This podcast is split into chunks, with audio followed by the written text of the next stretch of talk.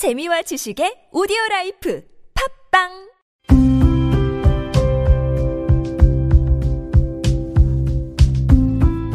칼럼을 읽어드립니다.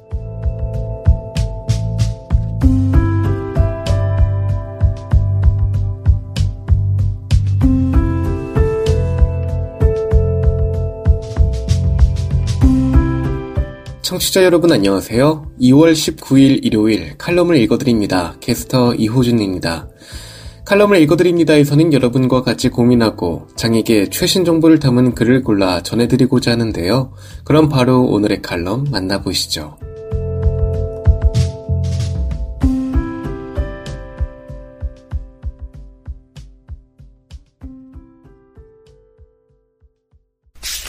에이블 뉴스 장례식장은 장애를 극복하고 가야 하지 않니?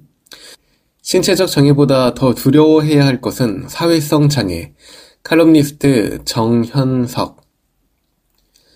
대학 신입생 시절을 보내며 첫 방학을 기다리고 있었을 즈음 같은 과 동기의 아버님이 지병으로 돌아가셨다는 소식을 들었다. 그 녀석도 마음의 준비를 하고 있었겠으나 아버지를 잃은 동기의 얼굴을 보고 인사라도 해야 할 것 같아 같은 과 사람들과 함께 약간의 돈을 모아 장례식장으로 향했다. 내 인생의 첫 조문이었다. 가족과 함께 할아버지나 할머니의 병문안을 위해 입원실을 다녀온 적은 있었지만 장례식장의 분위기는 입원실이나 중환자실과는 확연히 달랐다. 굳은 표정으로 드나드는 사람들 뭔가 가라앉은 분위기, 그리고 간간히 들리는 울음소리까지 모든 것이 낯설게만 느껴졌다.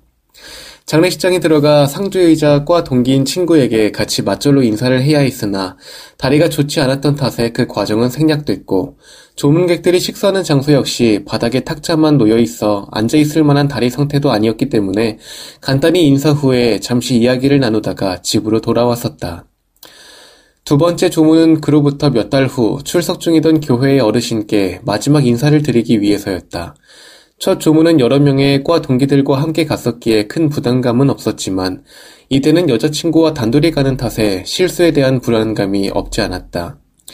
교회에서는 거의 막내급 나이였고 고인과 상주 모두 나와 교회분들을 알고 있었기에 더욱 그랬다. 슬픈 예감은 틀리지 않아 당시 최신 가요 음악으로 벨소리를 설정한 휴대폰을 진동으로 바꾸지 않아 민망한 상황이 생겼지만 어쩔 줄 모르는 나와 여자친구에게 아직 어린 나이니 그런 실수는 충분히 할 수 있다고 이해해 주신 덕에 가슴을 쓸어내렸던 두 번째 조문도 무사히 마무리되었다.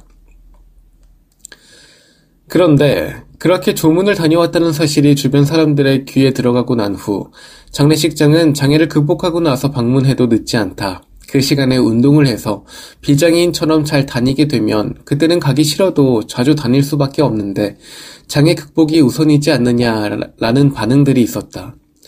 앞으로는 결혼식이나 조문 등의 경조사 때 될 수 있으면 직접 방문은 하지 말고 그 시간에 장애 극복을 위해서 운동을 하는 것이 내게 이익이라는 충고도 있었다.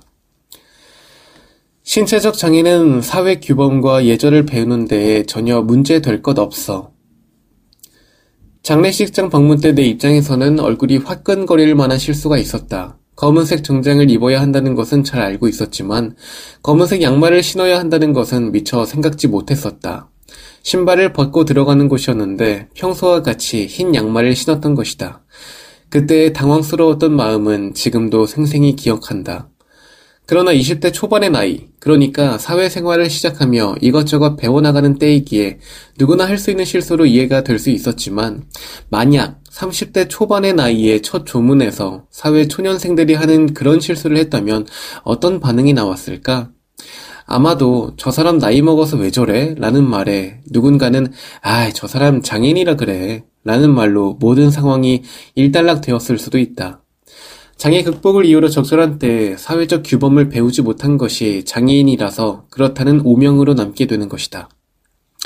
어리둥절했던 첫 조문, 그리고 떨리고 불안하기만 했던 두 번째 조문을 마친 지 20년이 훌쩍 넘었고, 가족과 분리된 지금은 더 많은 경조사에 직접 가거나 봉투를 보내고 있다.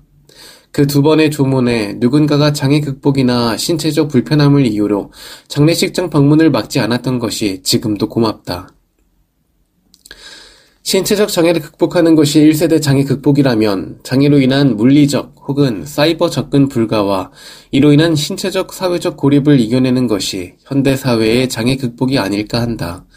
만약 장애 극복을 이유로 혼인이나 장례 등 각종 모임에 가는 것을 제한하여 그곳에서의 예절이나 주의사항 등을 알게 될 기회를 놓치거나 외부 교류가 줄어든다면 사회성에도 문제가 될 수 있는 것이다. 몸은 불편하지만 장례식, 결혼식, 돌잔치 등 누구나 꼭 한 번쯤은 가는 그런 장소에서 저 사람 장애가 있지만 어우 참 매너가 있다 라는 말을 듣고 싶다. 그리고 그 말을 들을 수 있는 기회는 어떤 장애인에게든 공평하게 온다.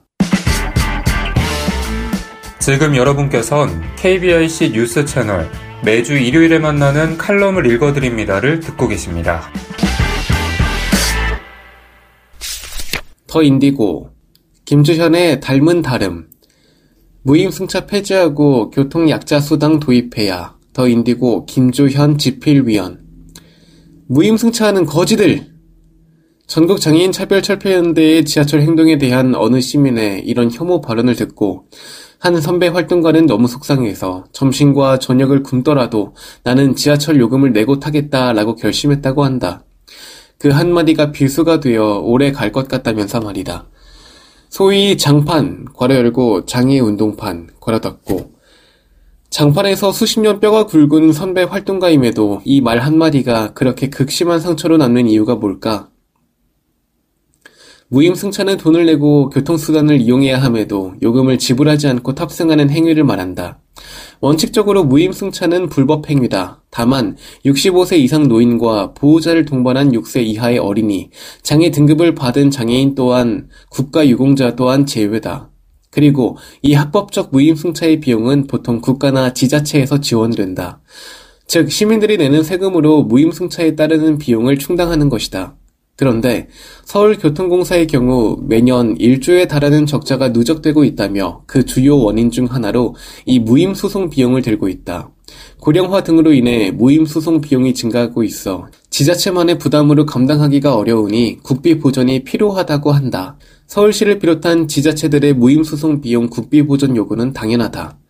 하지만 언론이 적자의 원인으로 무임 승차를 지목하면서 이에 대한 시민들의 부정적인 생각이 강화됐다. 내가 뼈 빠지게 일해서 낸 세금이 할 일 없이 쏟아니는 장애인이나 노인들 무임승차로 새나간다 라는 생각이 무임승차하는 거지들이라는 혐오에 담겨 있는 거다. 장애인과 노인, 아동들은 세금도 내지 않으면서 내가 낸 세금을 축내는 시민의 의무를 행하지 않으면서 권리를 이야기하는 진상들로 낙인되어 버리는 것이다. 지하철은 물론 버스, 택시 등 모든 교통요금이 인상되는 상황에서 이런 인식은 더 강화될 것이라 여겨진다.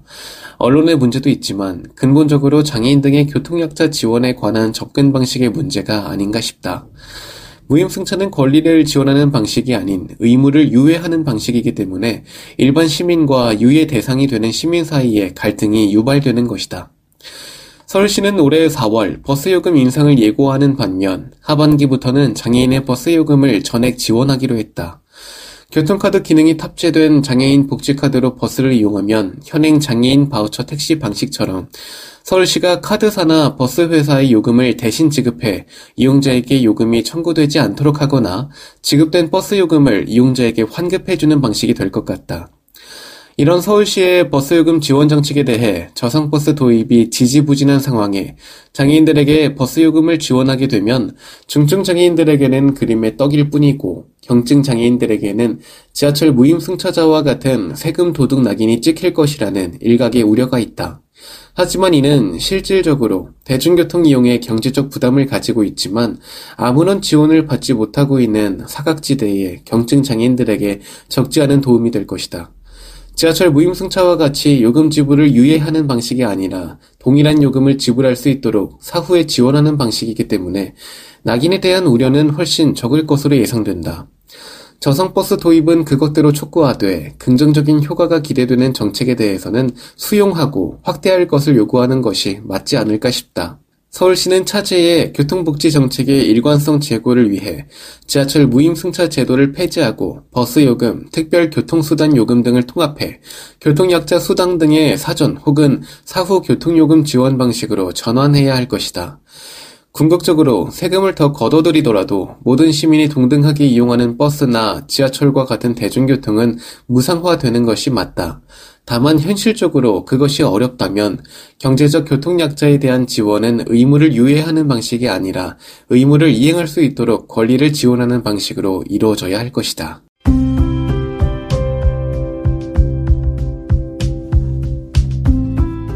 2월 19일 일요일 칼럼을 읽어드립니다. 오늘 준비한 소식은 여기까지입니다. 지금까지 제작이 이창훈, 진행의 이호준이었습니다. 끝까지 청취해주셔서 고맙습니다.